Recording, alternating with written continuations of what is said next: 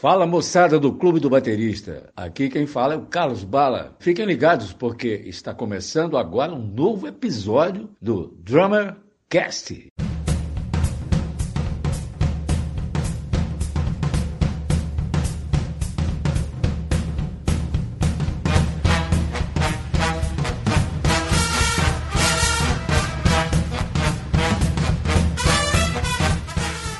Batera! Seja bem-vindo a mais um episódio do Drummercast. Eu sou o Felipe Barbosa do Clube do Baterista e hoje nós vamos ter um episódio histórico. Histórico porque nós vamos falar sobre a história da bateria no jazz. E para conversar sobre esse assunto, eu estou recebendo aqui hoje três especialistas, três amigos bateristas, professores e jazzistas que vão compartilhar um pouco aí dos seus conhecimentos com a gente e a gente vai mergulhar um pouco na história da bateria e na história do jazz. Para bater esse super papo, eu estou recebendo aqui pela segunda vez no Drummercast meu amigo Daniel Oliveira, seja muito bem-vindo de volta. Opa, obrigado, Felipe. É sempre um prazer estar aqui e vamos, vamos conversar um bocado. Para fortalecer o nosso time, eu estou recebendo aqui um amigo que agora, além de baterista, jazzista e professor, é radialista. Seja bem-vindo, Júlio Bittencourt. Grande Felipe, o prazer é meu, cara. Radialista eu tô estreando, aprendendo. Na verdade, a vida é assim, né, bicho? A gente vai aprendendo e jazzista tem que aceitar essas, essas, essas adversidades. É, vamos aí, vamos aí. É para improvisar, é com a gente mesmo. Vambora. E para fortalecer aqui o nosso time, para completar a seleção, nosso amigo também colunista do Clube do Baterista, Dado Silveira. Um alô para todos os ouvintes do Clube do Baterista, um, um salve enorme para o Júlio e para o Dani que estão aqui formando esse time foda, sou fãzão dos dois. E vamos lá, vamos falar um pouco sobre jazz com todo mundo aí.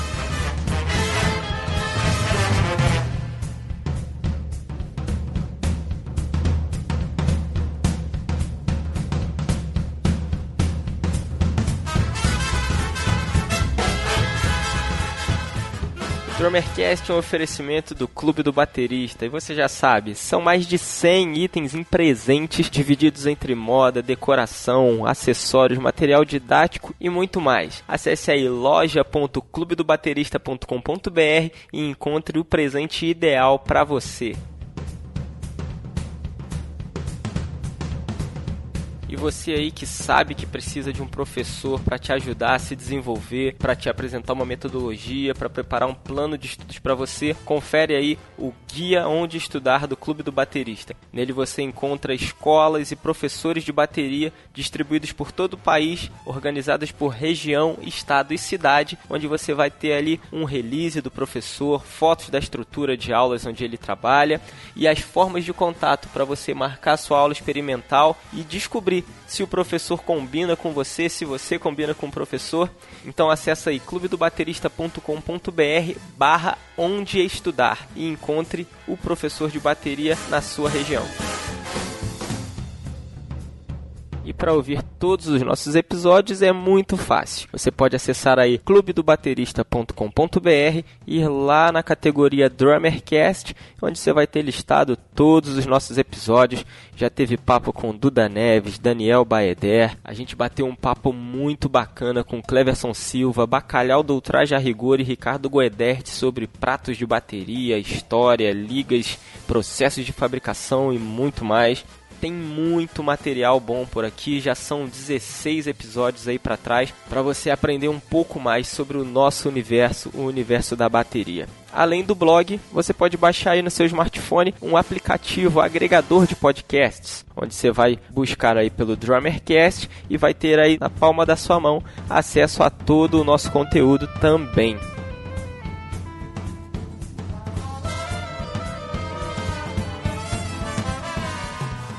Se você quer nos ajudar a fazer o Drummercast cada vez melhor, você pode. Basta você acessar o post no Clube do Baterista onde este episódio foi publicado e clicar ali na nossa pesquisa. Você vai responder algumas perguntas bem rápidas sobre da onde você é, qual a sua região, sua faixa etária, como você ouve o Drummercast e o que você gostaria de ouvir convidados que você gostaria que nós trouxéssemos aqui, assuntos que você gostaria que nós abordássemos e como nós podemos fazer o Drummercast ainda melhor e fazer com que ele seja mais relevante para a comunidade de bateristas. Então, por favor, não leva nem dois minutinhos, clica aí na nossa pesquisa, responde lá. Você com certeza pode ajudar esse projeto a crescer e a evoluir ainda mais.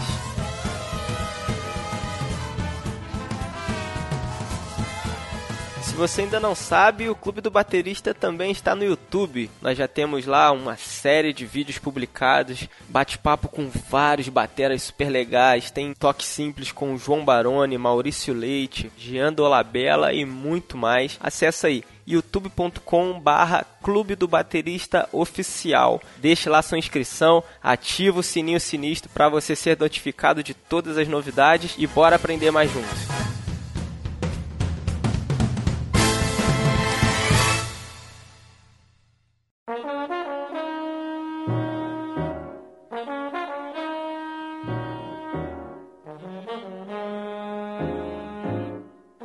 Daniel Oliveira já participou com a gente aqui do Drummercast lá no episódio 5. Você aí que ainda não ouviu, você pode procurar aqui no, nos artigos do Clube do Baterista, onde a gente conversou com o Dani e com o Cristiano Rocha sobre a importância do conhecimento da teoria musical. Preciso mesmo aprender a ler partituras de bateria? E a gente teve uma discussão um pouco mais aprofundada sobre esse tema e como isso pode te diferenciar aí no mercado de trabalho, não é? Você que quer ouvir um pouco mais da história do Daniel, pode acessar aí o episódio número 5 do Drummercast, onde ele conta um pouco da sua história, de como ele começou a tocar bateria, estudos e tudo mais. Mas o Daniel tem umas novidades aí, livros lançados, cursos online, conta um pouco aí pra gente, Daniel. Então, agora no final do ano eu lancei meu último livro, que é o Estudos em Polirritmia onde eu destrincho polirritmia por encaixes de notas e faço desde encaixes de grupos inteiros sobre 2, 3 e 4, a encaixes de grupos quebrados e a design rítmico, que seria criar levadas e andamentos paralelos usando o conceito de polirritmia. É, é uma coisa meio de maluco assim, mas é bem interessante. Te dá uma liberdade absurda e te dá um chão absurdo para você poder tocar qualquer coisa. Quanto aos cursos online, eu tô com um curso de fraseologia no ar rolando. E acabei de gravar um curso de técnica linear para sair online também, e um de criação de grooves e a, a partir de ostinatos, também a partir dos meus livros. Tá? Uh, e aguardem outros cursos também em breve. Tem novidades boas para rolarem por aí também. Muito bom. Quem quiser te encontrar, quem quiser encontrar os cursos. Sim, a gente tem o um portal do Instituto Danieloliveira.com. Vocês vão me achar por lá. Link no post nosso camarada e colunista Dado Silveira. Fala um pouco aí sobre você, para quem não te conhece. Uh, eu sou natural de Porto Alegre, um gaúcho da, da turma. Atualmente, na verdade, eu dou aula. Tem uma escola, Espaço para Batera, aqui em Porto Alegre. Tem um trio inspirado no Júlio agora, né? Dado Silveira Trio, o cara tem o Júlio Trio. E trabalho com freelance aqui em Porto Alegre também. Então eu tenho o trio, trabalho com free e dou aula. Para me achar é Facebook e Instagram. Quem quiser um pouco mais de informações aí sobre o trabalho do Dado, tem a página dele lá no guia onde estudar. Inclusive todos os nossos companheiros aqui hoje, link no post. E também o nosso amigo Júlio Bittencourt. A gente tem uma entrevista prontinha para sair lá pro YouTube que foi a estreia do nosso quadro Rolê com o Batera. Então, Júlio, se apresenta aí para a turma. Pô, muito obrigado. É um prazer participar dessa roda maravilhosa. Isso para mim já é um orgulho muito grande. Pô, Dado, um dia eu quero conhecê-lo pessoalmente aí, viu, cara? Admiro também o seu trabalho e o quanto você se esforça para levar o jazz à frente aí. Tá, o Daniel nem se fala, né? Um cara com uma cultura dessa, já só e capacidade toda que esse cara tem. Bom, meu nome é Júlio Bittencourt, eu tenho uma escola de música também em Cruzeiro, chama IMB, Instituto Musical Bittencourt. Hoje eu estou também na rádio cruzeirense.com fazendo um, um trabalho de, de, um programa de jazz todas as terças-feiras, para quem quiser ouvir jazz e conversar comigo ao vivo, que, é, que eu adoraria. É, é só entrar na www.radiocruzeirense.com e a gente está ao vivo lá a partir das 13 horas, tá? Toda terça-feira. Além disso, é, eu tenho Júlio Bittencourt Trio, que é um projeto que eu já tenho há 17 anos, que a gente vem tocando junto e com discos lançados com, com vários, né, vários projetos. O último, esse projeto agora que a gente está, que eu acabei de gravar com o Léo Gandeman, é um projeto de Jazz Beatles, é um projeto bem legal. de músicas dos Beatles na versão mais jazzística. Fora esse projeto, tem também as minhas loucuras, que é chama Som das Letras, aonde eu consigo criar uma textura em cima de uma pessoa falando uma poesia. É um, já fiz isso algumas vezes, então tem aí no, no, no meu canal no YouTube você vai encontrar com vários, é, várias pessoas diferentes que eu fiz isso. E tô lançando a Natureza do Baterista, que é um projeto que eu, tô, que eu gravei durante dois anos num local em Marmelópolis, numa serra de Minas Gerais. Eu toquei num vale onde eu, eu, pude experimentar essa sensação de tocar a bateria fazendo uma conexão com a natureza. Então eu ouvi um pouco do que estava acontecendo ao meu redor e gravei oito temas. Assim, são, são oito solos gravados em alguns lugares da, da mata e fiz um documentário. E para quem quiser me seguir no, no, no Facebook, Júlio Bittencourt Baterista, vai estar lá o link para você poder assistir o documentário todo duas coisas também que, eu, que a gente gravou. Uma delas é esse projeto chamado Cores, onde a gente foi estudar quais eram os acordes que representavam as cores, qual a nota que vibrava. Na... Existe só uma, uma a ciência do, da, da vibração que representa a cor, mas com a cromoterapia levava a sensação emocional da cor. Então a gente juntou as duas coisas e gravou um disco representando que é, cada música com uma cor diferente. Chamado, é um projeto chamado Cores. E o outro é o Deslimites, que é esse projeto onde eu toquei cada hora num estúdio com uma pessoa diferente, um, um instrumentista diferente. É, fiz um duo de bateria com violino, depois bateria com voz, bateria com sax, bateria com bandolim. É, foi, foram vários instrumentos e aonde eu, eu acho que eu encontrei esse caminho é, desse experimentalismo que para mim é uma das coisas que me, me move na música.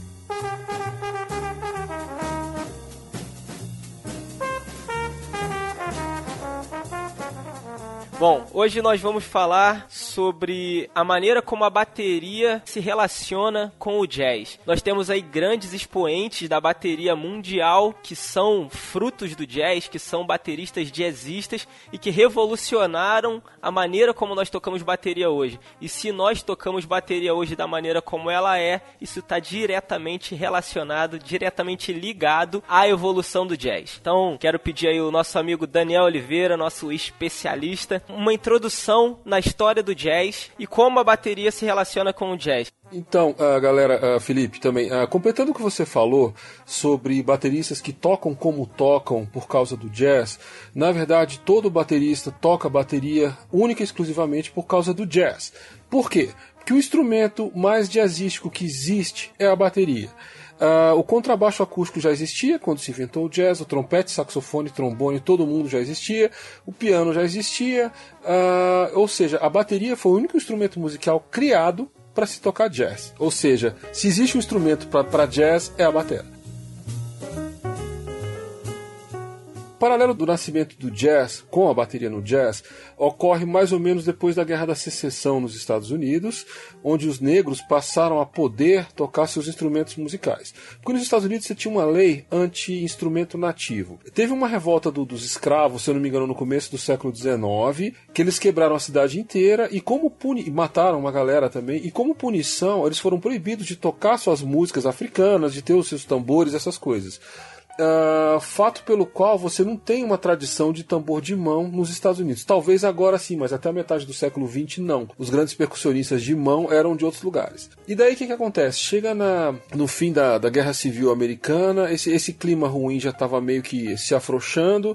E na Praça Congo, em New Orleans, na Congo Square, eles começavam a tocar um dia por semana de, de poderem tocar suas músicas africanas, etc. E daí houve uma fusão dessa música africana, cheia de tambores, etc., com a música europeia.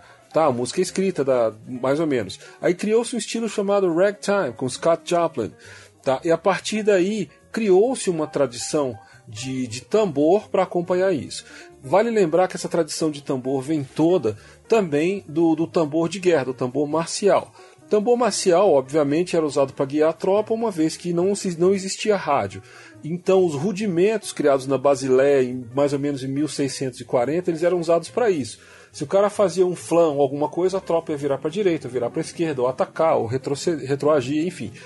E quando rolou a Guerra Civil Americana, a Guerra da Secessão, você teve um, um, um afluente muito grande de instrumento musical em loja de penhor que o pessoal que tocava tambor na guerra não ia ficar com os tambores. Então deixou nas lojas do pen, penhorou esses tambores e eram instrumentos muito acessíveis, ou seja, mesmo o pessoal recém-liberto da escravidão tinha acesso, tinha dinheiro para poder comprar esses tambores. Então criou-se toda uma tradição de já, já se tocar qualquer coisa que fosse com caixa mesmo, com baqueta, e usando as técnicas marciais e etc. E isso também deu origem àquela, àquela tradição de Second Line em New Orleans, que eram aquelas bandas que tocavam nos, uh, nos cortejos fúnebres. E o Second Line seria a segunda música, ou seja, quando o defunto descia, eles iam tocar música alegre, para a alma chegar legal no céu. Então a família ia embora, eles iam tocar música feliz para a banda mesmo. E qual era a ideia? A ideia era trazer esses grupos musicais para as casas noturnas em New Orleans. A casa noturna no final do século XIX, o que, que vocês entendem? Prostíbulo. Então, o que, que acontece? É, não tinha videogame, não tinha televisão, não tinha aquela bola de espelho que girava em cima, não tinha nada. Aí o que, que acontece? É, eles tentavam meter essas bandas de New Orleans com tuba, com todo mundo, dentro de uma casa de shows, né, respeitável como essa. Aí teve um espertalhão chamado D.D. Chandler que fez um pedal de bumbo. É, na verdade, ele, ele, pôs um bumbo no chão, começou a tocar a caixa apoiada na diagonal numa cadeira e tocava o bumbo e a caixa ao mesmo tempo, com um pedal assim que quebrava com uma música. Isso mais ou menos por 1896. E a partir do momento que você tem uma pessoa tocando caixa e bumbo ao mesmo tempo, você tem uma batera. E o resto foi sendo incorporado ao longo do tempo. E sim, uh, ah, 100 anos depois, éramos nós, bateristas, reclamando dos DJs, que tiraram nossos empregos das baterias eletrônicas, das baterias programadas. Ou seja, se a gente estudar um pouco de história, a gente só está tomando o troco do que a gente fez com os caras que tocavam bumbo. Tá vendo? Só para completar esse lance do Daniel, quando ele parou nos prostíbulos lá, eu lembrei de um negócio interessante. Que eu, não parei em prostíbulo, não, Júlio. História, velho. Eu lembro de ver o Daniel sentado ali, então. E aí ele. A relação. O nome, o nome. O nome jazz não era com Z, né? Era do jasmim, do perfume Isso. das prostitutas. Então, a primeira vez que a pessoa conseguiu escrever no bumbo lá era J-A-S-S. Aí depois foi trocado para ZZ, porque aí o S dava uma outra conotação e, e não J era tão J é, Bunda. Exatamente. É, exatamente. J Bumbum. É só uma, um, um intervalo comercial na bacana história do Daniel.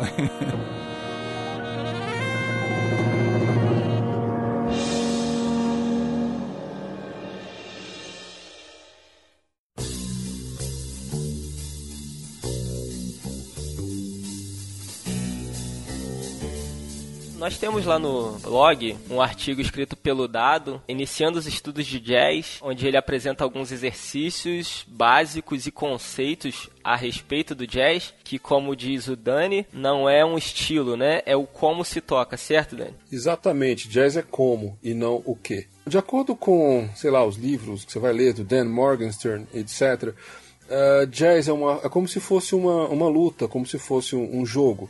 Uh, um tema todo mundo vai tocar e depois você vai passando a bola para os improvisos. Isso começa já no Dixieland, na primeira década do século XX, tá? Ou seja, aí você começa a característica improvisativa do jazz. Inclusive, o primeiro disco de jazz gravado fez 100 anos ano passado, que é o The Original Dixieland Band, gravado em 1917 e, se eu não me engano, não tem nenhum toque na pele da caixa, nem em prato. O cara toca só nos aros, porque se ele tocasse na pele da caixa, ele estouraria a, o microfone que estava captando. E era um microfone na sala captando todo mundo. E qualquer coisa que você toque, sendo da forma tema, improviso e tema, você tem jazz. Assim como você vai ter o fusion a partir do final da década de 1960, etc. Ou seja, uh, é mais uma forma mesmo. Você pode pegar pagode, tocar com tema, improviso, tema, bacana, você tocou jazz. Acaba sendo uma confusão, né, cara? Muita gente é, relaciona o jazz só com o estilo, assim, aquela, aquele formato da década de com swing e tal, que era para dançar, na época que ele fez mais sucesso tem essa coisa do jazz é a forma de tu tocar, interpretar, mas não dá para fugir muito também do drive, né? O swing e a, a, forma de tocar jazz, do estilo jazz, né? Que dificilmente tu fala em, em, jazz e a pessoa não relaciona. Quando alguém quer começar a estudar jazz, ele não quer simplesmente entender e improvisar e tocar a forma, né, do rhythm change ali, o A, A, B, ele quer... Ah, claro, com certeza. Quer tocar o Jack de Janete, né, cara? A filosofia fica meio perdida na história, né? A pessoa vai buscar primeiro a a forma né, tradicional. A filosofia fica perdida e a origem fica perdida também, porque todo mundo já quer sair tocando no Fusion, né?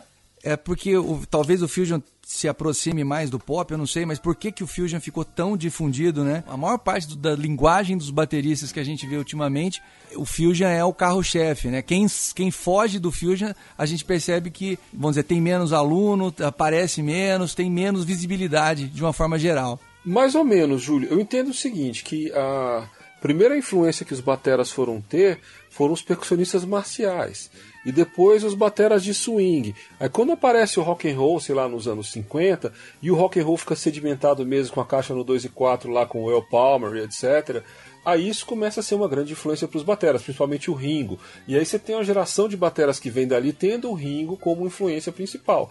Mas, por exemplo, você é um batera que tem um tremendo destaque na cena nacional e o seu background é totalmente jazzístico. Assim, eu não vejo essa história do fusion em você, por exemplo, tocando. Eu vejo você um cara super purista, assim, super dentro do conceito de tocar swing mesmo.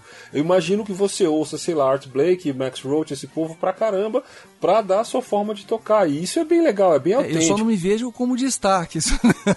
Mas eu te vejo, pode ficar tranquilo. Não, é um trabalho genial. É um trabalho que... diferente, né? Não, o Júlio é, o Júlio é destaque, mas acho que o que ele quis dizer foi de uma forma generalizada, assim, quando tu começa a falar em jazz, a primeira coisa que o pessoal vai é, é a influência do fusion. E esquece de, de, de, buscar a origem, porque na verdade o fusion já é uma desconstrução do, da coisa, né? Acho que tu tem que construir a ideia, a linguagem, para depois tu chegar no nível de desconstruir. E linguagem é uma coisa que é diferente de. Exatamente, de, dado. De filosofia, que eu acho que existe, entendo essa coisa da filosofia, do jazz, de ser a, a forma e, a, e, o, e o, o, improviso, mas tem a linguagem, né? E a linguagem ela tem um, um, um ponto de partida e, e, um ponto de chegada até onde tu desconstruir. Tu não pode querer sair tocando que nem Jack Janete e não entender nada que está acontecendo, que é o que vai acontecer quando tu tentar, né? Exatamente, exatamente. Eu vejo o Tony Williams como, como o grande elo perdido nisso aí. Porque ele é um cara que teve uma base jazzística tradicional super sólida, estudando com Alan Dawson, e sendo pupilo do Max Roach, etc., tocando no, no, quarteto mais famoso do Miles naquela época de 64. E isso é como, não sei se vocês sabem, mas assim, quem inventou o Fusion foi o Tony Williams, não foi o Miles Davis. O Tony saiu do, do, do Miles com 22 anos, uh, com medo de ser rotulado de ser apenas mais um batera do Miles Davis, e fez um trabalho chamado Lifetime, se eu não me engano, com Jan Hammer e John McLaughlin, que foi o primeiro trabalho de fusion na face da Terra. A argumentação deles para isso aí era tocar jazz, mas com a pegada do Jimi Hendrix, com aquela agressividade, com aquele background de rock and roll. E é a partir daí que o pessoal endoidou e foi gravar Beaches Brew, foi gravar o resto, e o resto é história. Mas assim, é um cara que realmente conhecia a linguagem tradicional a fundo, tinha uma técnica, uma coordenação, uma percepção, assim, sabia colar no que estava acontecendo. Absurdo também, e foi o cara que levou exatamente pro outro lado. Darth Vader, total. É, não, eu concordo com você. E, e, acaba ficando perdido, né? Porque as pessoas só conhecem um cara daquele período para frente e não entendem todo esse, esse processo que ele passou para chegar naquilo, né? É, é, é a parte de construção, né? De tu solidificar o teu play ali, de tu entender para onde tu tá indo, por que que tu foi, e até tu começar a tirar a nota. Aí se a gente voltar no que o Felipe estava querendo fazer antes, de como foi as mudanças da bateria, né? E, e o Dani já estava falando do disco gravado no aro. A bateria no início do jazz era pulso, né? Drive. Exatamente. E, segurando o chão até mais tarde. Acho que aí a gente pode começar a pincelar aí quais foram as, as mudanças no instrumento, conforme as, as eras, os períodos do, de evolução do jazz, até a gente chegar nesse ponto de desconstrução. Por exemplo, é legal a gente comentar a necessidade daquele bumbo grande do início, né? Que era para fazer só uma, pulsar para ajudar o contrabaixo na, na, na marcação rítmica. Para ajudar não, para servir de contrabaixo. Aqui quem ouviu o contrabaixo naquela época? Acho que nem o baixista. Era meramente é. ilustrativo, sacou? Só para dizer que tinha. Mas sabe de uma coisa? Eu conversei com o John Riley, o que é uns Uh, em 2010, quando ele teve no Brasil, Júlio, você tava naquele Masterclass também, não tava? Tava, tava lá. Aquela, uma coisa que mudou a minha vida foi você tocar vassourinha conduzindo em C mínima no bumbo de levinho. Cara, aquilo dá um drive para você tocar que você não acredita. Fazer isso é meter um sorrisão na cara do baixista que tá tocando contigo. É impressionante como a banda anda, como a banda funciona, como a banda gruva com aquilo ali. E que é uma coisa que se fazia na década de 20, cara, que se esqueceu. de você dar aquela fofada no bumbo em semínima, no beat mesmo, só para dizer que ele tá lá, só pra dar aquela presença. E, cara, é sensacional, dá um groove absurdo. Não, o, o, o groove do jazz, se tu fizer só semínima, tu já tá quebrando tudo, né? É, mas a ideia é essa mesmo, é ser mínima. É o pulso é de ser mínima. Eles falam que o jazz, na verdade, é uma forma de tocar democrática, porque você não tem tempo forte tempo fraco, são todos fortes. Verdade, tem razão. Mas ah, aquele lance do bumbo que, que, eu, que eu queria comentar, assim, você falou só de, de tocar o bumbo, né? Já fazer essa sensação ali de, de se preencher as semínimas, mas ah, os pedais foram modificando de uma forma que eles foram criando uma alavanca muito forte, né? Então, se você pega os bateras que agora, às vezes, de um pedal que, que já favorece o cara dar um, um punch muito grande no bumbo, a pessoa tem uma dificuldade tremenda de conseguir sim, sim, ter uma sensibilidade no pé para fazer essa isso aí que o Daniel falou que seria manter essa esse lance gostoso, né? Das muito bem colocado, muito bem colocado, cara, cara muito bem eu, colocado. Eu deixo o meu martelo bem pertinho na regulagem do pedal e ainda agora ainda uso aquele uh, pirulito fofinho. Aquele aí, da Vic que lançaram? É, cara, é um pá fofinho, bah, uma delícia. E deixo ele pertinho. Nem querendo dar laço, não sai. Tem uma manha para você fazer isso quando você não tem esse batedor. Pega uma munhequeira de tênis, duas na verdade, e enrola na cabeça do, do batedor do pedal, que dá esse efeito. Eu lembro do Jojo me falando isso. Pô, que legal. Agora, só acrescentando esse lance da. que Eu uso essa da Vic também, cara. Sabe o que, que eu mais curti nisso? Porque assim, aquilo, aquele pelinho vai, vai embora, né? Você tocou. Ah, não me fala isso, cara. Não me fala isso. É. Meu é novinho, velho. O senhor não vi, não? Então, bicho, Pô. desculpa, mas aquilo acaba rápido. Mas eu vou te dar uma boa notícia. O que aconteceu é que eu troquei uma, duas vezes, mas depois eu percebi que o legal é porque ele vai criando no centro é, ele perde tudo, né? Ele, ele, fica cru. Então ele tem um certo kickzinho no centro e tem um aveludado do entorno, cara. Então eu acho ah, que é para mim fica perfeito, saca? Porque só o pelinho. Que legal. É só o pelo para mim, ele me mudece demais. Mas com aquele. O meio dele já comido, cara, ficou perfeito, cara. Eu acho que. Eu, o brilho que faltava, saca? Quando eu coloco um novinho, já não, não gosto tanto. Olha. Já tava triste, cara. É uma coisa que eu faço para você tocar de levinho também é o seguinte: meu calcanhar fica no chão e meu pé eu toco completamente de lado com o pé, que aí você tem muito menos volume também. Você não vai tocar rio lap nem nada não. Pezão de lado, calcanhar no chão, você vai só triscando e vai quicando como se fosse uma bola de basquete o pedal, assim, bem na manha. Cara, sabe que eu, eu sou cabeça dura pra caramba, cara. Então tem muita coisa que eu já tomo xingão, já tomei muito xingão na vida. eu quero tirar som baixo com calcanhar levantado e baqueta pesada, velho. Eu tento tocar baixinho com as Rich. E tem que conseguir, cara. Ah, Chuck Norris é isso aí, Não, velho. Tem que conseguir meta de vida, cara. Eu tive um prazer, cara, de estar tá com uma bateria agora, que eu, cara, vocês não vão acreditar, mas eu ganhei essa bateria de presente, uma Slinger da década de 60, inteirinha, bicho, com tudo original. Como assim? Cara, não, bicho, cara, é uma história. Instagram, é uma história que se eu contar pra vocês, vocês não acreditam. É um cara aí que é muito gente boa, amigo do Roberto Marinho da Globo. Essa bateria era uma bateria que ficava nos estúdios da, da Rede Globo para as orquestras e que quando fechou o estúdio foi para casa do cara. E eu cheguei lá, ele me viu tocar tal.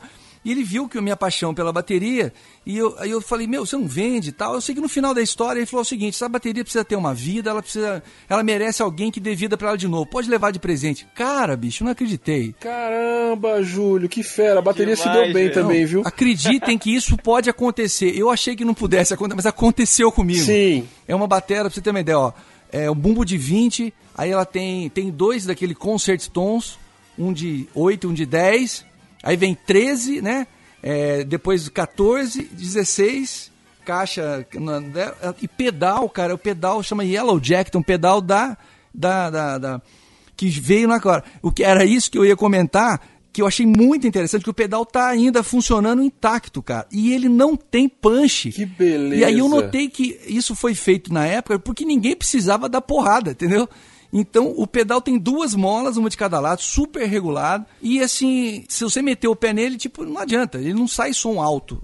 Não é, vai, né? A ideia dele é outra. Legal. Super interessante. Legal. Em Júlio, e ele E mesmo sem, sem ela ter o punch, a mola dá a resposta, assim, pro Tudo, pé cara, ou tudo, fica- tudo, bicho. Funciona direitinho. Eu adoraria que vocês dessem uma volta Ah. nela, porque assim, ela é daquela cor do Buddy Reed, sabe aquela cor meio. É, um madrepérola amarelo. Exatamente. Vocês imaginam que eu tenho a máquina de chimbal, bicho, ainda é original. E o mais interessante, Daniel, que eu saquei, aonde você coloca o prato, sabe? A varetinha. Eu achei super interessante que ela não é redonda, cara. Ela é sextavada, que é muito mais lógico. Porque Muito prende óbvio. muito melhor.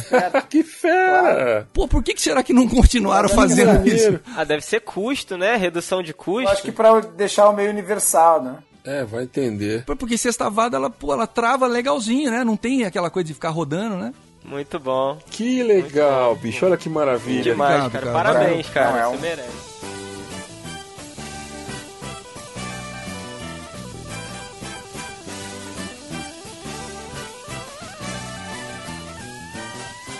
Voltando um pé aí na nossa conversa, no artigo do Dado e a própria história, ela fala pra gente sobre as eras do jazz, né? Sim. Eu quero saber primeiro se essas eras elas são cronológicas São. ou se elas existem em paralelo ou se uma é filha da outra. As eras seriam basicamente o hot jazz, o swing jazz, o bebop, cool jazz, modern jazz, que também é chamado de avant-garde, certo? Aham, avant-garde. Início é cronológico, mas uma não anula a outra, né? Elas caminham juntas em determinadas partes, mas é cronológico, não tem uma data exata, começou aqui. Ah, não. Chega no final dos anos 50, tá rolando tudo junto. Quer dizer, nos anos 60 tá rolando tudo junto. Elas, é é uma evolução, mas não quer dizer que quem veio antes tenha morrido, né? Certo. E a gente pode falar um pouco das características principais de cada uma delas, começando aí pelo hot jazz. É, eu entendo o, o hot jazz mais como o Dixieland mesmo. Que da parte de levada mesmo, ah, você conduzia com um bumbo fortão mesmo em C mínima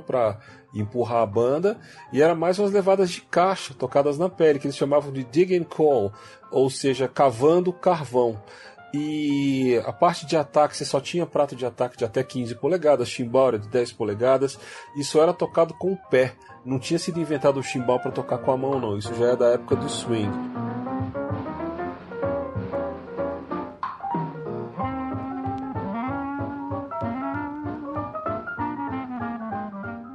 A gente tem aqui um artigo também no Clube do Baterista sobre a história dos pratos, onde a gente fala um pouco da história do chimbal e de alguns outros pratos também, mas fala principalmente ali daqueles kits que você tocava o chimbal com o clanger, né? Que não era nem um, um, um chimbal. Né? Do lado do pedal do bumbo ali tinha um outro pedalzinho que você batia o bumbo e batia um pratinho junto. Isso. Aí depois criou-se lá o low boy. Low boy. E aí depois foi desenvolvido para um chimbalzinho, né? Que ele tocava ali pequenininho só no pé esquerdo. Pra aí o desenvolvimento do hi-hat como nós temos hoje, né? Que é justamente o hi-hat de estar mais alto, né? Que antes era low, que era tocado ali no pé. Mas você certo? sabe o que, que motivou isso tudo? Foi o cinema. Porque, na verdade, até a década de 1930 o cinema era mudo.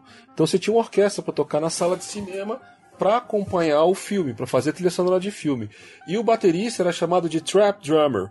Trap, na verdade, é tralha. Então ele tinha que fazer todos os efeitos sonoros, de apito de trem, ah, aqueles washboards também, aquelas tábuas, negócio de passar roupa, que acho que o Júlio estava tocando uma época É, atrás. eu tenho desse, adoro genial. isso. Você toca com os dedais, é sensacional.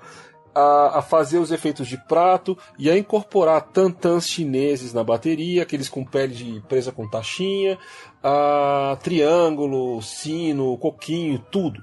Aí o cara tinha que fazer todos os efeitos para acompanhar. E aí chega por volta de 1930, ah, você começa a ter o jazz tocado na, na parte do swing, que aí o centro do universo passa a ser o chimbal, quando o, o Papa Joe Jones vai no ferreiro e pede para ele fazer uma haste maior pro low boy dele, para poder tocar o chimbal com a mão. E aí ele inventa aquela levada do tss. ele começa a tocar isso aí.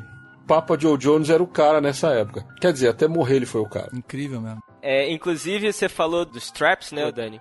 Tem um documentário do Daniel Glass, que é o Eu Traps. tenho. É demais, Sim. né, esse material. Foi até quando a gente começou a conversar sobre esse episódio de hoje, a gente começou a falar sobre isso, Isso, lembra? isso, do documentário. Sobre um documentário mega completo que ele faz desde os primórdios, né? sim, sim. Até como as baterias se desenvolveram para hoje. Então o link tá no post para o vídeo do Daniel Glass, onde ele fala uma parte do documentário, né, sobre os traps. Ah, no Hot Jazz a gente tem algum grande nome, algum expoente aí que tenha se destacado nessa era? Você tem o Baby Dodds, que foi o pai de todos. O Baby Dodds que fez a, tra a transição mesmo da batera de New Orleans, da, do Second Line Drumming, pra batera mesmo, assim. Ele foi o, cara nessa época de 1920. Tem até um vídeo, uh, desculpa, acho que é um, um, uma entrevista dele para uma rádio, que é uma gravação bem, bem longa, que eu não lembro o nome agora, mas quem quiser procurar, procure por Warren Baby Dodds. Se eu não me engano, tem essa gravação no YouTube, que é dele tocando um pouco de batera, falando como é que é tocar batera, isso de quase 100 anos atrás, de 1920. É genial.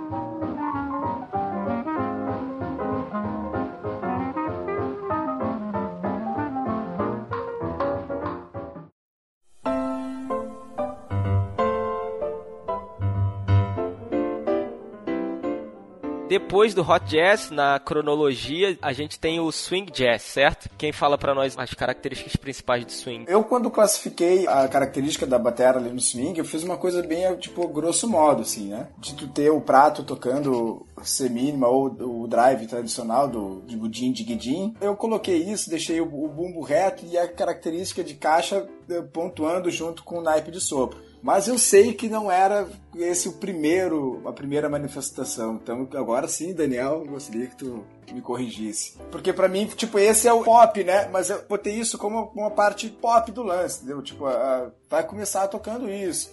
É o que mais aparece. Mas a primeira característica da bateria no swing, eu sei que tem toda essa galera aí. Bom, no meu entender, na minha humilde opinião, a bateria ela se, de jazz ela se, se classifica em quatro períodos: o straight ahead ou reto, o semi straight ahead, o semi broken e o broken, tá? Uh, isso começando na época do swing, do straight ahead, e terminando na época do pré-fusion lá com Jack DeJohnette, que vai ser o broken. O que, que acontece? No swing, no, nessa fase do swing de 1930, etc., a condução é toda feita no chimbal e no bumbo. O bumbo marcando em C mínimo, o chimbal fazendo aquela figura, uh, aquele jazz swing pattern. E o que, que acontece? A caixa interagindo com a banda, fazendo as figuras, fazendo os ataques e tal, os kicks. Chega um pouquinho mais pro, pro fim da década de 30, começo da década de 40, o próprio Papa Joe Jones, que inventou isso, ele já começa a sair um pouco dessa regra. Ele começa a jogar as bombas, que era o termo chamado dropping bombs. Ele começa a fazer acentos também, caixa e bumbo. E criar conversações entre caixa e bumbo enquanto se mantinha o chimbal carregando a banda. Eu tenho uma dúvida. Esses acentos de, de bumbo que tu colocou aí, eles são além do bumbo mantendo a semínima ou ele tira a semínima do bumbo e começa a pontuar? Tira a semínima para fazer uma ou outra pontuação, mas o principal é a levada na semínima. Mantém. Aí a caixa e o bumbo começam a ter uma conversa, né? Uma, uma... Sim. Exatamente. Fazer os compings, Mas né? sem perder a semínima do bumbo. Tipo, ele tá agregando nota mais Isso. sem tirar a semínima. Exatamente. Ok. Quer dizer, volta e meia ele tira, mas você, você sente a pulsação de semínima sendo gerada. Aí depois daí rola uma revolução no negócio todo que, que acontece? Chega um cara chamado Kenny Clark e tem a brilhante ideia de fazer a condução num prato. Mas assim, o maior prato que se tinha na época era um prato de 15 polegadas. Aí o que, que esse cara faz? Ele pede o aval do Krupa, que era o maior baterista do mundo na época. Assim, voltando um pouco, dentro da parte do swing, o Krupa foi o responsável por você ter hoje em dia tom-tom e surdo. Aí ele chega no Slingerland e pede a ele para fazer um surdo, ou seja, um tantan chinês que tivesse as afinações como de bumbo, para que ele pudesse afinar. Então, uh, ele inventa o primeiro floor tom do mundo, ou seja, um surdo com afinação. E logo depois a Slingerland tem a brilhante ideia de fazer um tom-tom para ele também. Ou seja, ele vai ter os tons com afinação, com aquelas tarraxinhas de afinação de bumbo. Isso já muda também radicalmente. Aqui que acontece? Voltando lá para o pós-guerra, o, o Krupa vai com Kenny Clark na Zildjian e pede pro senhor Aver de Zildjian, né, falando, pô, a gente precisava de um prato maior que desse rebote na baqueta para que a gente pudesse conduzir no prato. Isso o Kenny Clark falando, né? Aí os dizem, pô, mas vocês querem o quê? Eu posso fazer de repente um 16, um 17. Aí o pessoal, não, ídolos, a gente quer um 20, 22, 24. Aí disse que o, o, velho ficou louco, sacou? Deu um pulo, falou: o que, que é esse? O bando de degenerados. É como se você pedisse um prato de 50 hoje em dia. Aí o Krupa deu o aval, né? falou: não, seu, seu Zildjian, eu garanto, qualquer coisa se der problema, a gente acerta aí, eu resolvo o negócio todo, mas vamos fazer um prato maior? Vamos. Aí ele fez um prato, sei lá, de 20, 22 polegadas, onde se tivesse o rebote na baqueta, que iria se chamar Bounce Symbol, ou seja, prato de rebote. Inclusive, essa série Bounce foi lançada pela Zildjian, se não me engano, alguns anos atrás talvez em homenagem a isso. E ele começa a conduzir no prato, o Kenny Clark. E o que, que acontece com o Kenny Clark por conduzir no prato? Ele perde todos os empregos dele, porque ninguém conseguia tocar com ele conduzindo no prato. Pô, onde já se viu? Você conduz é no chimbal, não é no prato. Para que prato de condução? É chimbal, né? Aí o que, que acontece? Ele conseguiu uma boquinha lá no Milton's Playhouse em Nova York e chamou uns amigos para tocar toda segunda noite, porque ele conhecia o, o, o maître da casa. Falou: Ah, bicho, toca o que você quiser aí. Desde que o nego não apedreja a casa, que não saia falando mal da casa, pode tocar o heavy metal que você quiser aí, tá tudo certo. Aí chamou uma galera, tipo o Thelonious Monk, o Dizzy Gillespie, o Charlie Parker, que ele já conhecia das big bands que eles tocavam, e daí cria-se um movimento chamado bebop que já é uma outra fase da bateria, que você tem a condução, aquele padrão de jazz pattern feito no prato, você tem uh, o chimbal no 2 e 4, embora não fosse no bebop uma coisa obrigatória até obrigatória entre aspas até meados da década de 50 com Art Blakey, e você tem a caixa e o bumbo fazendo compens, ou seja, a condução é mantida no prato, caixa e bumbo conversando de acordo com o que estava rolando na música. E logo depois disso sai um livro do Jim Chapin, em 49, o Advanced Techniques for the Modern Drummer, descrevendo todo esse estilo e dando todos os exercícios técnicos e absurda para a época assim absurdamente difíceis. Não vou dizer que são fáceis hoje em dia não, mas a compreensão fica mais fácil. Que foi taxado como impossível. E daí começa a se estudar o bop drumming, que seria o semi straight ahead. Cara, uh, para mim assim, eu sempre tive sempre, né, na minha breve vida, no bebop tu já ter começar a ter a desconstrução do drive tocado, né? Tipo a figura do quando tu começa a ter a condução, tu já deixa de ter sempre o ding, ding, ding, ding, ding, ding, ding, tu começa a frasear também numa determinada fase do bebop junto do ride e tu ter a característica do bumbo sumida ser mínima e começar a dar essas pontuações de conversa com caixa e bumbo. Porque aí a gente tem esse início de desconstrução do drive e daqui a pouco o hi-hat também some daquele 2 do 4 e aí tu já começa a chegar perto da bateria moderna, né? Tu sabe mais ou menos que período começa a assumir isso? O pattern, né? Sim, o que, que acontece? Você vai ter aí, cara, mais ou menos no final da década de 1940, o bebop vira uma zona, que vê aquele negócio a milhão por hora, nota pra cacete pra tudo quanto é lado e ninguém mais entendendo o drive e tudo acontecendo. E assim, nessa época também aparece o Max Roach, que era contemporâneo do Kenny Clark, que foi talvez o maior expoente do bebop. E aí, o Miles resolve, resolve romper com tudo isso, inventando um estilo chamado cool jazz qual era o negócio do cool jazz? Você tinha muito menos velocidade, muito menos nota, e você tinha harmonias muito mais rebuscadas e dissonantes, e instrumentações completamente diferentes, tipo sax barítono do Jerry Mulligan, a tuba rolando. E o primeiro disco de Cool Jazz é gravado em 1949, embora não tenha sido o primeiro a ser lançado, agora não me vem à cabeça o nome do primeiro a ser lançado, que se chama Birth of the Cool, ou seja, o nascimento do Cool Jazz. E o que, que acontece com isso aí? A, a coisa fica muito mais intimista, fica muito mais na manha, e do ponto de vista de bateria, você já começa a tirar um pouquinho o chimbal do 2 e 4. O bebop começa certinho, depois vira uma zona, depois ele acerta de novo. Talvez um dos caras, o Roy Haynes foi um dos caras que também fez um grande avanço né, no pé esquerdo. As frases do Roy Haynes. Maravilha, exatamente. Marcaram época com o pé esquerdo. É, na verdade ele já começa com hard bop, assim, depois, da, depois de 1955. Você tem o hard bop com Max Roach e Clifford Brown, que era um trompetista genial que morreu no acidente de carro, assim, três anos de banda com Max Roach, que mudou tudo.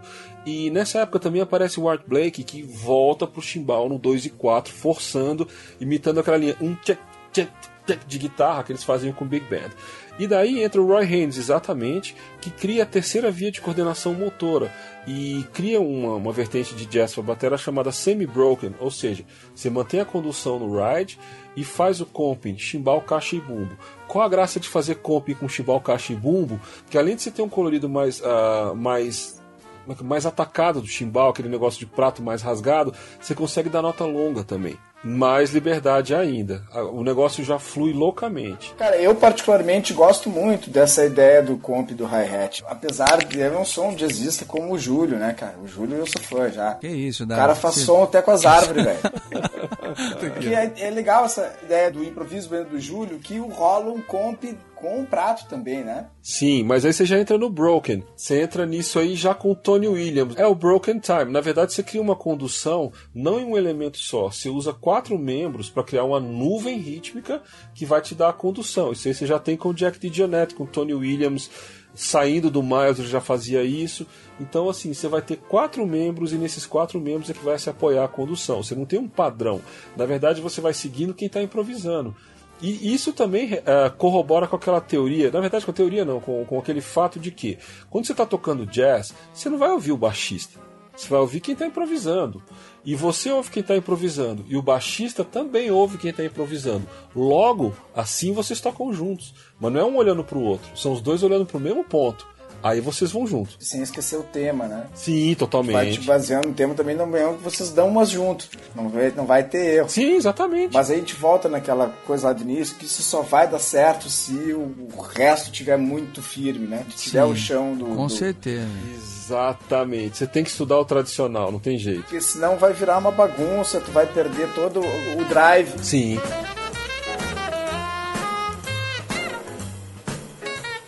Na verdade, tem um estudo muito interessante, que era como o Tony Williams fazia, de estudar só com prato de condução, cara. Você tem que gerar pulso, você não tem que tocar em cima de nada, você tem que ser o pulso da banda. Então, assim, você estudar só com uma máquina de chimbal e um bumbo de repente, ou estudar só com prato de condução, cara, vai te dar uma noção de pulso absurda para você tocar com as pessoas e tocar só com prato de condução mesmo. Se você consegue carregar uma banda só no ride, bicho, aí você tá bem na fita. Eu tenho uma dificuldade tremenda se eu aumentar a bateria, tiver muitos tambores ou muitos pratos. Eu, eu sempre me sinto muito melhor quando eu consigo reduzir a dois pratos um tom surdo, caixa, assim, parece que o meu foco aumenta, eu vou mais pra música e me perco menos, assim. É questão de textura sonora, né? É, eu não, eu não consegui ainda definir exatamente o que que era, mas eu sei que ah, com qualquer coisa que eu agrego a mais, e eu acho que sem querer eu acabo arrumando um motivo para colocar aquele som e às vezes sem necessidade, só porque acaba tendo um splash. Cara, mas isso, isso é normal, cara. Eu também tenho um pouco, meu set é pequeno, mas eu tenho dois raids de 22 e esses tempos eu botei um crash de 22. Eu quero botar em tudo, mas tipo, ele fez sentido no kit. Daqui a pouco ele vai soar legal. Mas assim, mais do que isso, por exemplo, quando um splash, qualquer coisa que tire um pouco para mim do foco, eu acho que me faz perder às vezes a direção. É, mas eu acho que é isso isso não, não é regra. Seguindo sua, sua linha, Júlio, uma coisa que eu faço também é, por ah, tá no improviso de alguém, eu nunca vou mudar de fonte sonora no meio do improviso de alguém. Ah, eu tô comecei o improviso do piano nesse ride, vai ser esse ride até o fim. E outra coisa. Mas aí tu não marca nem tipo um B, pá, entrou um B dar uma trocadinha. Não, não, não, não. Isso só no tema. Tá no improviso tem que ser a mesma textura. Pelo menos a minha, na minha concepção. E o que que acontece? Você vai atacar, eu ataco no ride mesmo. Ride é crash também. É saber aproveitar as texturas do prato para você fazer a banda crescer ou, ou diminuir dentro daquela chave sonora, digamos. E mudou o improvisador, aí você muda de fonte sonora e vai nela também. Eu acho que uma das coisas, igual vocês estão falando sobre isso, assim, é você ver pouca gente explicando as variações tremendas que você tem na maneira de conduzir um prato e tirar sons diferentes. Eu adoro fazer uma Exatamente. forma de tocar vezes, o, o, o ride, que é empurrar o ride, é, é crashear, mas empurrando. Então você tem um controle dinâmico do que eu quero, Sim. da pressão que eu quero, do volume que eu quero, né? Mas, pô, você vê Sim. pouquíssima gente às vezes falando. Eu faço muito isso, de empurrar o prato, às vezes seguro o prato depois de ter tocado porque ele dá um, uma controlada nesse wash do final. Em Júlio, mas isso, isso é, é, uma característica massa de quem toca com pouca coisa. É que, é que nem qualquer tambor, né? Eu acho que quanto mais tambor tu tem, menos tu explora a sonoridade de cada um. Porque tu resolve, entendeu? Tipo, pá, tu tá ali com um tom só, tu quer um agudinho, tu aperta um pouco a pele, tira. Se tu tem outro tom, tu vai pro outro tom. Óbvio que tu vai ter alguns momentos que pode pedir mais, dependendo do estilo de música, mas eu acho que o legal de tu tocar com pouco é justamente explorar o som de tudo. Pô, caixa, quantos sons tu vai ter, tem de caixa, né?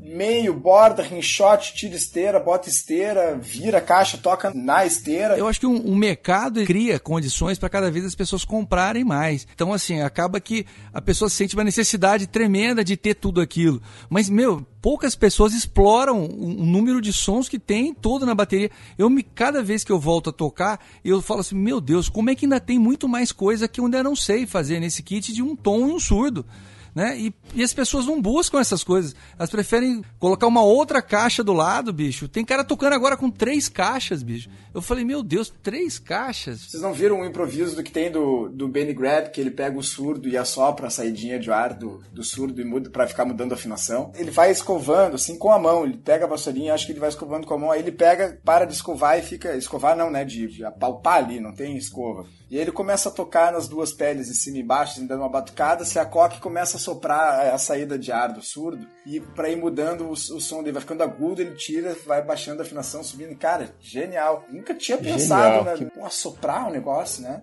E, e, ficou massa. Tipo, tá, tu tem que conseguir botar no contexto, né? Mas um é lance legal. legal. que eu usei, você falou de assoprar, eu, eu, eu, adorava usar, que depois eu acabei parando por falta dessa bateria não ter o buraquinho do jeito que eu queria. Mas se você coloca um caninho, você já experimentou fazer isso? Colocar o cano no. Não, tá aí, tá me dando ideia. É, você coloca o cano nessa saída aí, e aí você sopra e aumenta a afinação. É muito legal. Olha aí. Muito legal. Eu já tentei fazer com dois tambores ao mesmo tempo, quase que eu desmaiei, porque não tem ar pra tudo, né?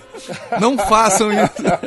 Haja folha. Se eu não tivesse visto o Benny Grab antes, tu ia ter sido então a referência, porque eu achei genial, cara, mas eu nunca tinha visto ninguém fazer. E com caninha é muito mais legal, porque tu consegue usar mais, eu acho, né? Vou amanhã na Ferrari. Pô, o instrumento é, vai no, no, caninho, que é bem legal. Eu, eu, eu gravei uma música num disco meu que é Morning, tudo usando o caninho nos tambores, fazendo isso. É super legal. Fica, vale a pena fazer essa busca aí. Então, isso tu só vai fazer com pouco tambor, né? O cara vai ter que começar a usar sonoridades. Até porque pulmão só são dois, né?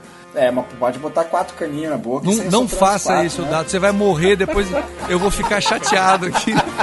Vou achar que eu matei o dado aqui. o dado vai virar um dado estatístico. É, pelo amor de Deus. Tá bom.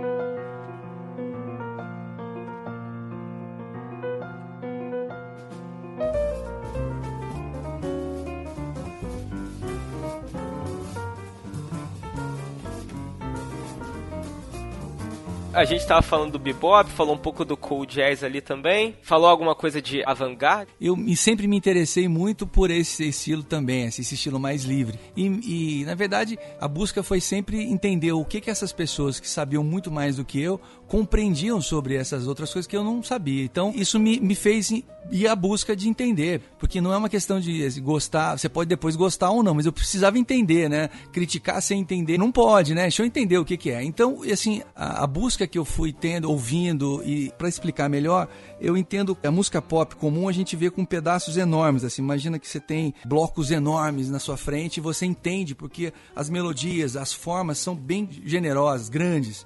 Quando você vai para o jazz, você segmenta isso e você começa a ter mais gente conversando. É como se você estivesse treinando conversar com uma pessoa só, daqui a pouco você está conversando com três pessoas ao mesmo tempo, elas falando e você falando. Uma pessoa que não está acostumada do lado, olha aquilo e fala, meu, eu não estou entendendo nada, isso é um papo é de doido. Mas se a pessoa começa a ficar assistindo vocês conversando três pessoas ao mesmo tempo, ela começa a perceber as vozes. E aí, olha só, o cara respondeu aquilo, tal, tal, tal. E quando vai pro free jazz, bicho, é, isso é, fica muito mais fragmentado. Tudo vira muito pulverizado e a, a nossa dificuldade de, porque o ouvido nosso é acostumado a ouvir três, quatro pessoas conversando no jazz tradicional, mais convencional, é uma e quando você vai para aquele tipo de som, você fica completamente perdido. Então, até que você perceba toda a conexão do que acontece ali, demora um tempo a entender, como talvez demore para uma pessoa que está ouvindo pop, ouvindo sertanejo, você vai e coloca o cara ouvir Jacques Dejonel, o cara fala, não entendi nada, bicho. Então é, eu acredito que seja muito parecido com é, isso. Exato. Quanto, quanto mais você vai ouvindo, mais você vai entendendo a, a correlação de tudo que acontece ali naquele palco. Legal esse ponto de vista, Júlio. Eu só consegui entender quando eu voltei, né? Porque eu comecei tentando o Kate Jarrett Trio lá. O primeiro contato com o troço. Cara, enlouqueci, não entendi nada. Que, você tá... Não, aquilo é demais, aquilo é demais. Mas, por exemplo, aquele, aquele Brand X do Ornette Coleman, eu só entendi o que estava escrito na capa. O resto, não. Não, aí, aí dizia o nome da música ali. Pô, Alto Livres. Tá, vamos botar Alto Livres. Cara, não é Alto Livres, cara. É, isso é outra coisa. É. E aí o cara ainda começa a miar no meio daquele piano. E os caras quebrando tudo. Eu disse, velho, guardei, guardei, ficou parado lá. E isso, Dado, comparado a esse que o Daniel tá falando, isso daí é música pop, pra entender. É. Porque perto desse, desse aquele Dornet Coleman que a gente tá falando, a sensação, Dado, é sabe quando termina a música, pá, todo mundo fazendo ao mesmo tempo. O disco inteiro é isso. O, disco inteiro é isso, é o final de uma banda de rock fazendo. Mas então, eu só consegui entender aquilo quando eu voltei atrás e comecei a conhecer os temas e comecei a fazer e comecei a cantar o tema junto quando os caras estavam tocando, né? Aí tem aquela loucurada toda e eu ia cantando o tema, tentando. E aí começou a fazer um pouco de sentido. Por isso que eu acho que o erro grosseiro tu tentar ir direto nessa, nessas encrencas. Ah, né? sim. Mas é legal demais, né? É uma loucurada muito massa, porque tu vê os caras uma liberdade absurda. Por exemplo, o Jack DeJanette, a bateria do cara, é tudo lindo, né?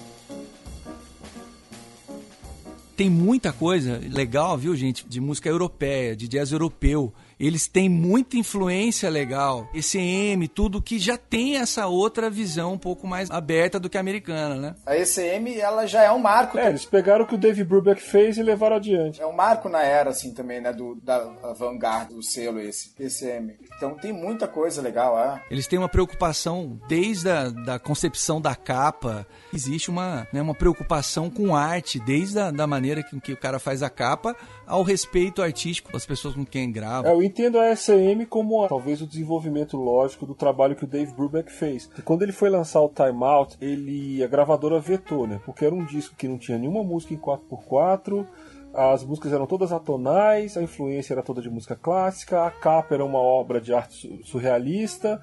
Então a gravadora falou: Ó, Dave, então, você já tá fazendo um certo sucesso aqui, não vamos lançar isso não, engaveta isso. Aí o Brubeck falou: Não, cara, eu, eu banco, eu tenho grana, eu banco esse disco, quero muito fazer esse disco. E fez e foi um dos maiores sucessos comerciais de jazz já lançados até hoje. E segundo o Joe Morello, eles tocavam em estádio para 30 mil pessoas. Eles rivalizavam com Elvis Presley na época, em tamanho de público e etc. O Dave Brubeck Quartet. Assim, engraçado que o Dave Brubeck, você não vê continuação do trabalho dele nos Estados Unidos, né? Você vê que o jazz segue para uma linha mais pro fusion, segue para outro lado, mais aquela ah, concepção jazzística ah, com uma forte influência de música erudita, só vai acontecer na Europa pela gravadora SM mesmo. A SM dá continuidade ao trabalho do Brubeck. E, por exemplo, o Brubeck, a maior influência dele era aquele Darius Milhaud, que era um compositor totalmente diferente do começo do século XX. Então a coisa vai, vai muito para outro lado. E a SM leva a tocha à frente. E nos Estados Unidos, por exemplo, não rolou. Para qual caminho vocês acreditam que a bateria vai seguir agora? Com a experiência de vocês, o que, qual caminho que vocês acham? Já houve desconstrução, já houve voltar pro time, já houve uma troca de textura, quer dizer, de sonoridades diferentes, a gente conseguiu ir para eletrônica, da eletrônica voltou para acústica. O que vocês acreditam que caminho a bateria deve tomar daqui para diante? Então, na minha fértil imaginação, eu imagino que vai rolar mais uma agregação, um agregamento de elementos acústicos e eletrônicos. Eu acho que está cada vez mais fácil, cada vez mais commodity você ter um SPD, alguma coisa para pôr timbre eletrônico, etc. Ainda mais como esse negócio da Yamaha também, que você pode mudar timbre, pôr timbre eletrônico de bateria na hora com foot switch, etc. Eu acho que vai abrir uma porta criativa muito boa. Eu não, não, não sei se os kits vão ficar maiores, eu acho que vão ficar até do tamanho que estão mesmo, assim, sei lá, um tom, um surdo, dois rides, três rides e um chimbal. E a partir daí você vai criando coisas com esses equipamentos eletrônicos e essas coisas, e também com adaptação de percussão étnica. Como muita gente, por exemplo, põe aqueles chocalhos no chimbal, toca pandeiro também junto com a bateria, essas coisas. Eu acho que vai ser, pelo menos no jazz, eu imagino que seja mais por esse caminho. Mas é só uma conjectura também, eu posso estar completamente errado. Eu acho que no jazz a bateria eletrônica não tem muita chance, né? Esse tempo lá na feira na Expo Music, eu tava conversando com o pessoal sobre aquela batera da Holland, que custa 50 mil. Ah, não, aquilo não, tô falando uma coisa mais tranquila. Não, sim, sim. Não, mas aí falaram que aquilo lá vai ser o futuro da, da batera, porque tem timbre para todos os estilos, tudo, mas eu acho que, cara, nunca vai ter som de vassoura, não vai ter a variedade de sonoridade de prato e coisa que a gente tem. Então não, não levo muita fé no eletrônico, eu tô mais nessa onda que tu falou aí, Dani, de agregar instrumentos percussivos, sabe? Então acho que buscar essa sonoridade em raízes regionais, assim, de tu conseguir acoplar mais elementos percussivos, acho que é meio que o futuro. Tocar que nem o, que nem o Júlio, com, que não toca com baqueta, toca com os com shakerê lá no, no, lugar das baquetas, faz umas paradas muito loucas. Isso é muito é, legal. Eu acho que isso é meio o futuro, assim, pra, de uma evolução. Acho que o kit vai continuar sendo me, o mesmo, assim, de tamanho, mas vai entrar mais essa coisa. Eu acredito nisso mesmo, que a gente vai caminhar para esse tipo de cada vez mais pessoal. O kit se torne uma extensão da ideia do cara que toca, né? Tô pensando dentro desse segmento jazzístico mesmo. Eu tô vendo cada vez mais os kits perder a necessidade da repetição de, ah, aquele cara usa daquele jeito, tá cada um se moldando, tem muita opção, né, de tanto de usar peles diferentes, de usar equipamentos diferentes. Com a internet a gente tem essa possibilidade, porque a gente não tinha internet, o cara olhava uma capa de disco, era aquilo lá, é aquilo lá. E hoje com a opção de todo mundo ter muita facilidade de ter essa mistura com outras coisas, eu acho que vai ser uma extensão realmente da ideia do executante. Se o cara tende a usar mais percussão, ele vai começar a trabalhar com isso. Eu acho que às vezes o outro mais eletrônico vai pensar num kit mais ajustado para isso eu também acredito nesse segmento.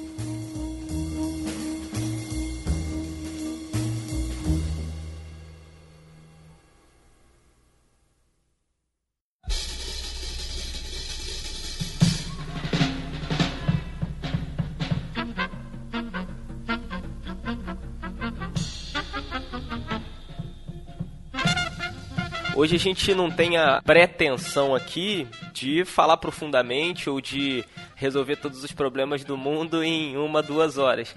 Mas trazer um, um pouco esse assunto para dentro da nossa comunidade para colocar aquela coceirinha né, na cabeça da galera.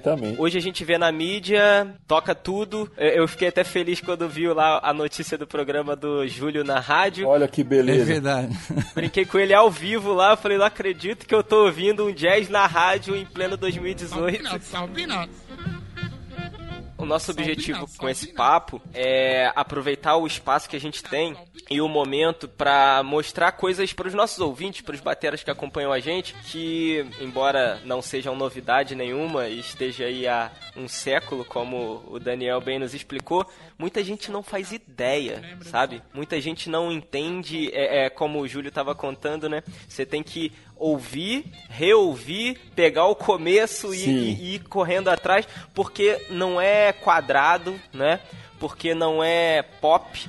Mas se a gente quer se tornar um músico melhor, eu vejo o pessoal que fala que a sua maior inspiração é o Aaron Spears mas o cara não sabe qual é a grande inspiração do Aaron Spears. É aí que a coisa funciona. O quanto ele se inspirou no Dennis Chambers e o quanto o Dennis Chambers se inspirou nas influências dele, né? Como o Tony Williams. Então, é importante a gente voltar atrás, né? Como a gente está falando aqui hoje. É, não, é só isso, assim, na verdade eu acho que eu resumo isso que você está dizendo em a pessoa admitir a ignorância. Essa é a maior dificuldade.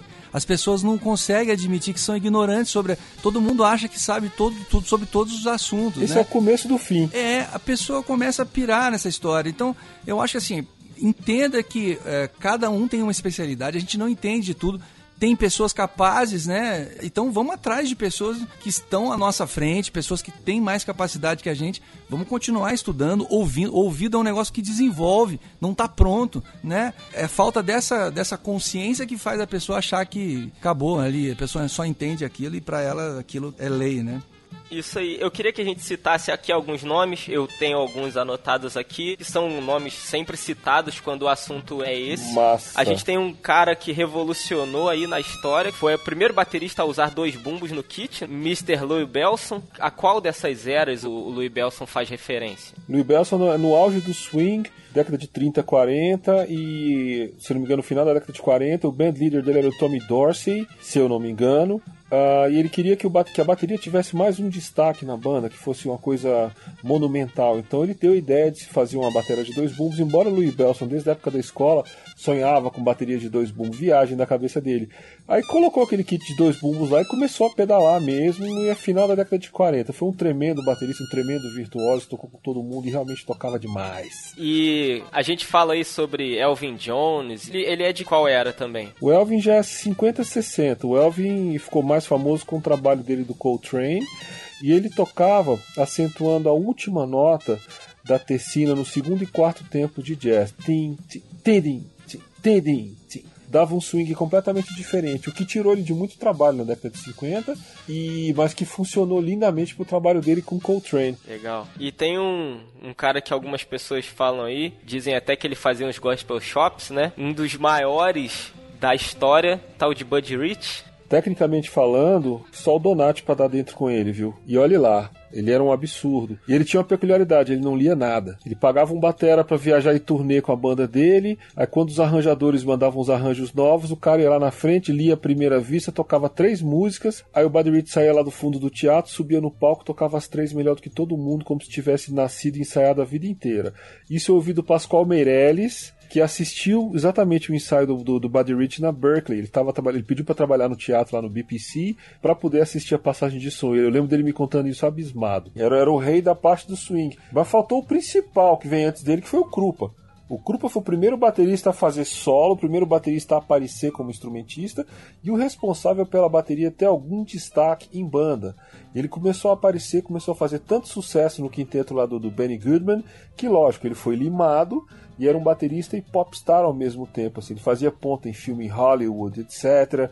Ficou riquíssimo, famosíssimo e milionário teve problema com droga, se ferrou, mas depois se reergueu também, tinha a própria Big Band, e foi a maior influência pro Buddy Rich, inclusive. E tem um filme sobre ele, hein? Vocês têm, vocês já assistiram esse filme? Muito legal, muito legal. Sim, com o Sal Mineo, é muito fera. The Gene Krupa Story, muito é, fera. É, vale a pena, Dado, depois você dá uma sacada, é, é bem legal, cara. E ele foi interessante que ele, ele foi professor do Peter Chris lá, o baterista do Kiss, você acredita? É verdade. É mesmo, eu não sabia disso não. Outro nome para acrescentar que eu gosto pra caramba é Paul Motion, cara. É um cara que tem uma maneira de, de, sabe, de tocar completamente diferente. Essa, sabe, essa redução dado de você fala, você toca às vezes semínima, mas as escolhas do cara são excepcionais. E eu ouvi uma vez o Jacques Dejoné dizendo que ele falou assim, adoraria poder tocar igual o Paul Motion, o Jacques Dejoné falando isso. Não, o Paul Motion era engraçado pelo seguinte, que ele fez parte do, do trio lá do Bill Evans com Scott LaFarrell, não, com, com o LaFarrell, e o que que acontece? O LaFarrell ele começa a quebrar a condução do baixo, de tirar daquele walking bass, de, de, criar frases. E o Paul Motion vai pelo outro lado também, criando frases também. Então você vai ter um contraponto de três vozes, assim, o piano indo para um lado, o baixo para o outro e a bateria para o outro, e tudo funcionando. É genial. Agora, diziam que ele tinha uma peculiaridade. Vê-lo tocar era a coisa mais feia do mundo, ele tinha os movimentos mais estranhos. Mas ouvindo é uma maravilha. Por isso que eu falo de técnica. Faz o que você quiser, bate com o cotovelo, pisca o olho. Soando bem para mim tá ótimo. Tá lindão, é o que importa. Foi você que falou de Morello ou Dado? Foi, eu queria que o Dani contextualizasse o Morello. Não, o Morello era cegueta desde que nasceu, enxergava quase nada, era violinista, fez uma apresentação como solista da Boston Symphony, quando tinha, sei lá, 12 anos de idade, um prodígio no violino, e aí fez a coisa certa, largou o violino e foi tocar um instrumento de gente, bateria. Ele foi aluno, ele foi aluno de George Lawrence Stone e ele é responsável pelo livro que é a continuação do Stick Control, que é o Accents and Rebounds, que eu particularmente acho muito mais interessante que o Stick Control. Ele chegou pro George Lawrence Stone e falou: "Pô, George, muito legal teu livro, mas soa todo igual o Stick Control" é feito para soar igual. Por que você não põe articulação nisso aí? Por que você não põe dobra? Por que você não põe rulo? Põe rebote, põe acento? Então o George Lawrence Stone lançou o Accents and Rebounds e a dedicatória, dedicatória é ao Joe Morello, o aluno dele que levantou a lebre de que o stick control estava chato, uma coisa assim. E também foi genial com o trabalho dele com Dave Brubeck, que ele é um, foi uma grande sumidade em se tocar jazz ímpar. Ele era genial. Tocava demais. Técnica de mão, de tudo. E, e é o outro livro dele, além dos livros do Daniel que eu estudo, eu estudo o Master Studio também do, do Joey Morello, que é demais, bicho. Pô, livraço, livraço. Muito bom, gente. Ele pegou Muito o Accident vale Rebound e levou à frente ainda. É demais aquele livro. E além desses feras aí que a gente já falou, a gente tem o Art Blake. É, o Art Blake já entra no hard bop, assim. E o Blake teve um papel fundamental em lançar muitos músicos bacanas, assim, com aquele trabalho dele do Jazz Messengers. Porque além dele ser um virtuoso tocando jazz, etc., ele pegava, montava a banda só com a galera novinha, de 18 anos, 19 anos. E quando ah, os caras ficavam famosos, ele limava todo mundo e montava a banda de novo. Nessa brincadeira, ele lançou os irmãos Marsalis, o Brentford e o Winton, lançou o Muggle Miller, pianista, e, e vários outros jazzistas da pesada, assim, Jazz Messengers. Tem um livro dele muito bacana, a biografia dele, lançada pelo John Ramsey. O John Ramsey, se eu não me engano, é o atual chefe do departamento de percussão na Berkeley e foi meu professor lá, inclusive, quando eu estudei lá. Mais um, só pra, por exemplo, pessoas, eu tô falando das diferentes. O Idris Muhammad, que é um batera também muito interessante. Quem não ouviu, tem um trabalho com o Faroa Sanders, Ahmad Jamal. Eu assisti um show do Ahmad Jamal em São Paulo. Genial, genial. Eu fiquei impressionado. com a- O cara já tinha quase 90 anos de idade, tocando e é uma energia absurda, um showzaço. Então, Idris Muhammad.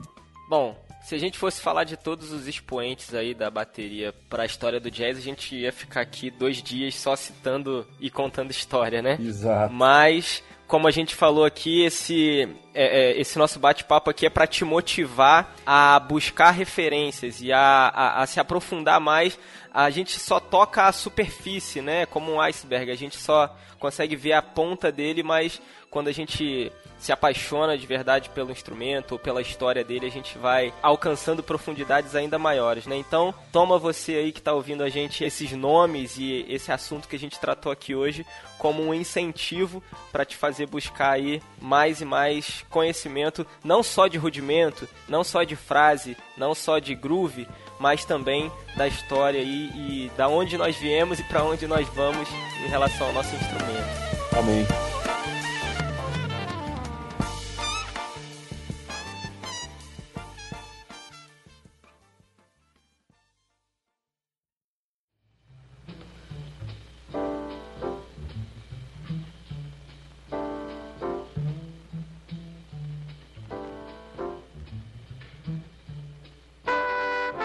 Bom, a gente tem aqui uma prática que ninguém pode passar pelo Drummercast sem deixar aí aquela dica de material para o nosso ouvinte, seja aquele livro que você leu que mudou sua maneira como você enxerga o mundo, um filme que você assistiu que mexeu com você, ou método de bateria que revolucionou a sua técnica. Então eu quero começar aí com o dado, por gentileza. O que, que você deixa aí de dica para o nosso ouvinte ir em busca como complementar a esse nosso papo de hoje? Eu não vou falar os livros, que depois o Daniel e o Júlio vão falar todos. Inclusive os que eu ia dizer. Se eles não falarem nenhum dos quatro que eu falaria, que vão falar certo, aí eu falo. Mas eu acho que é importante te dar uma estudada nessa questão de independência, assim, né? De tu manter o drive. Não é estudo de jazz, tá? É um estudo geral da bateria. Eu acho legal a parte de rudimento, acho massa estudar tudo isso, mas eu acho muito bacana essa coisa das vozes, né?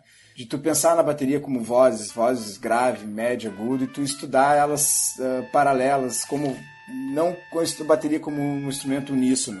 Tu pensar ele e, com essas três vozes, quatro vozes, já desde o início, desde o teu puntipate, do, do mais simples, tu já começar a separar em vozes e pensar o que que uma... Porque tu sempre, no início de qualquer ritmo, tu tem alguma coisa que é um... Tu sempre tem um pattern, né? Se tu for começar a tocar rock, pop, tu tem o hi-hatzinho, colcheia e a, e a caixa no 2 no 4.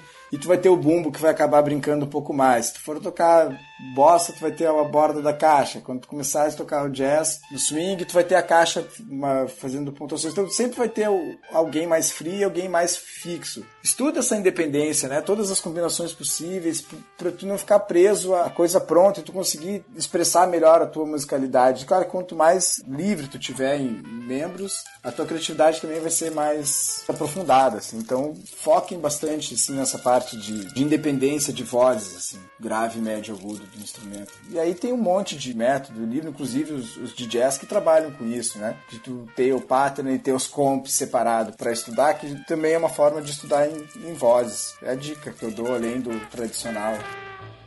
Ó, eu vou resumidamente aqui falar três métodos que eu acho super interessantes. Um, para mim, é qualquer pessoa que tem que quer levar jazz a sério tem que passar pelos 150 solos de Charlie Wilcoxon, né? Posso te cortar? Pode. É isso mesmo, é esse mesmo. E outra coisa, o Philly Joe Jones foi aluno do Will Coxon e toda a parte de solo de batera dele é baseada nesse livro. É sensacional quando você faz esse livro orquestrado na batera. Desculpa ter te interrompido, mas É, isso é. eu tinha que falar. Não, mas é isso aí. Era isso aí mesmo que eu ia falar. Aplicar ele, porque aqueles solos eles têm uma incrível natureza musical ali da forma que eles são colocados com os acentos. Se distribuir isso na bateria, pô, já é um, um exercício maravilhoso. Depois de fazer na caixa bem feito também, né? Não adianta pular essa parte. É um Master Studio do, do Joey Morello, que eu, que eu acho que o lance todo de movimentação da mão, acento, é, precisão, é, para mim é um negócio maravilhoso. E o livro do Jacques Dejonet, The Art of Modern Jazz Drumming, lá, ele fez junto com Charlie Perry, tem umas ideias bem interessantes. É, vou deixar esses três aí como referência, que eu acho que, pô, tem tantos, mas esses daí, pra... fora os do Daniel, que eu, eu já, esse aí é mais difícil do que esses aqui que eu falei. Pô, o Daniel tá brincando. Que isso, Júlio? É tudo café com leite. Não, pelo amor de Deus, cara. Cada coisa maluca. Bom, quanto a mim, vamos lá. Uh, Accents and Rebounds do George Lawrence Stone, que seria a continuação do Stick Control, que eu acho fenomenal para a parte de mão. Parte de batera, uh, Advanced Techniques for the Modern Drummer do Jim Chapin, que foi o método de bop drumming que todo mundo estudou, que foi lançado em 1949 e é reeditado até hoje. Tem mais de 100 reedições. The Art of Bop Drumming do John Riley e Beyond Bop Drumming do John Riley também. Eu acho fundamentais esses livros para se tocar jazz. É, são ótimos, né? Esses dois são muito bons, esses do John Riley. Tem os dois, espetacular. E ainda vem com umas trilhazinhas pra tocar junto, né? Vem uns play alongzinhos pro cara brincar junto. Para fazer a parte pesada de musculação mesmo, de, de, de coordenação e de técnica, é o shaping. É bem mais pesado que o Riley, assim. Mas é. Você junta os três, acabou, você toca. Eu quero indicar aí um podcast que trata especificamente sobre o jazz. É um episódio do GugaCast, onde ele coloca pra tocar um episódio do podcast Pode Comer, onde ele conversa com o Daniel Daiben e eles fazem um papo lá sobre como é a estrutura do jazz. Então ele toca algumas coisas lá, ele fala também sobre o lance que o Dani falou sobre tema, improviso, tema. Vale muito a pena no que tange a história, tanto do jazz quanto da música em geral. O link tá aí no post. Você que quiser ouvir um pouco mais sobre o jazz, o nosso assunto de hoje, ouve lá o episódio Pode Comer o Jazz. Só acrescentando uma coisa assim, eu acho que é importante a gente falou sobre os métodos, mas que o jazz é, é você viver o jazz assim, não dá pra você estudar isso e achar que você toca jazz, hein? Só pra entender, tem que viver o jazz. Sem isso não faz diferença nenhuma. Isso. Toque jazz. É, você fica, fica matemático pra caramba, né? Eu acho, tipo, cara, eu, eu sei muito pouco, mas eu acho que isso que o Daniel sabe, assim, da história. Tem um livro que é da contextualização histórica, né, do jazz. Eu acho que isso também influencia muito no som. Conhecer o período, a parte social da época, né, do surgimento do jazz. E ver isso influencia muito na interpretação do, do play também, assim. Só fazendo dessa contextualização histórica, a gente esqueceu de falar da questão do bumbo 18 para tocar jazz. Então vamos, vamos contextualizar historicamente. Imagine se você é um negro americano na década de 40, com segregação racial, com apartheid rolando, e você tem que fazer uma turnê. Como é que você faz a turnê? Se você, nem, nem no busão normal você podia ficar, você tinha que ficar na parte de trás, etc. Então as turnês eram feitas nos carros dos próprios músicos. Assim, uma vez o Tony Williams pergunta para Max Roach por que, ele usava um bumbo 18, sendo que o Tony Williams gostava de usar bumbo grande. E o Buddy Rich e os caras de Big Band usavam bumbos grandes também.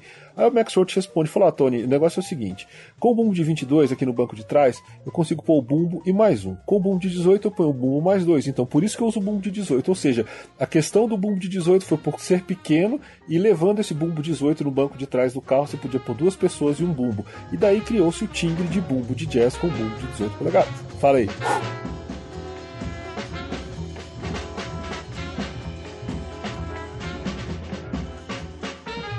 Então, você que nos ouviu até agora, espero que esse nosso resumo sobre a história da bateria no jazz tenha acrescentado algo aos seus conhecimentos, que isso desperte em você o interesse de buscar mais sobre a história do nosso instrumento. Muito obrigado por nos acompanhar até aqui. A gente se fala novamente no próximo episódio. Um grande abraço, bons estudos e tchau. Tchau, galera. Obrigado.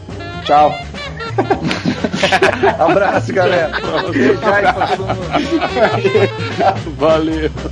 Falou.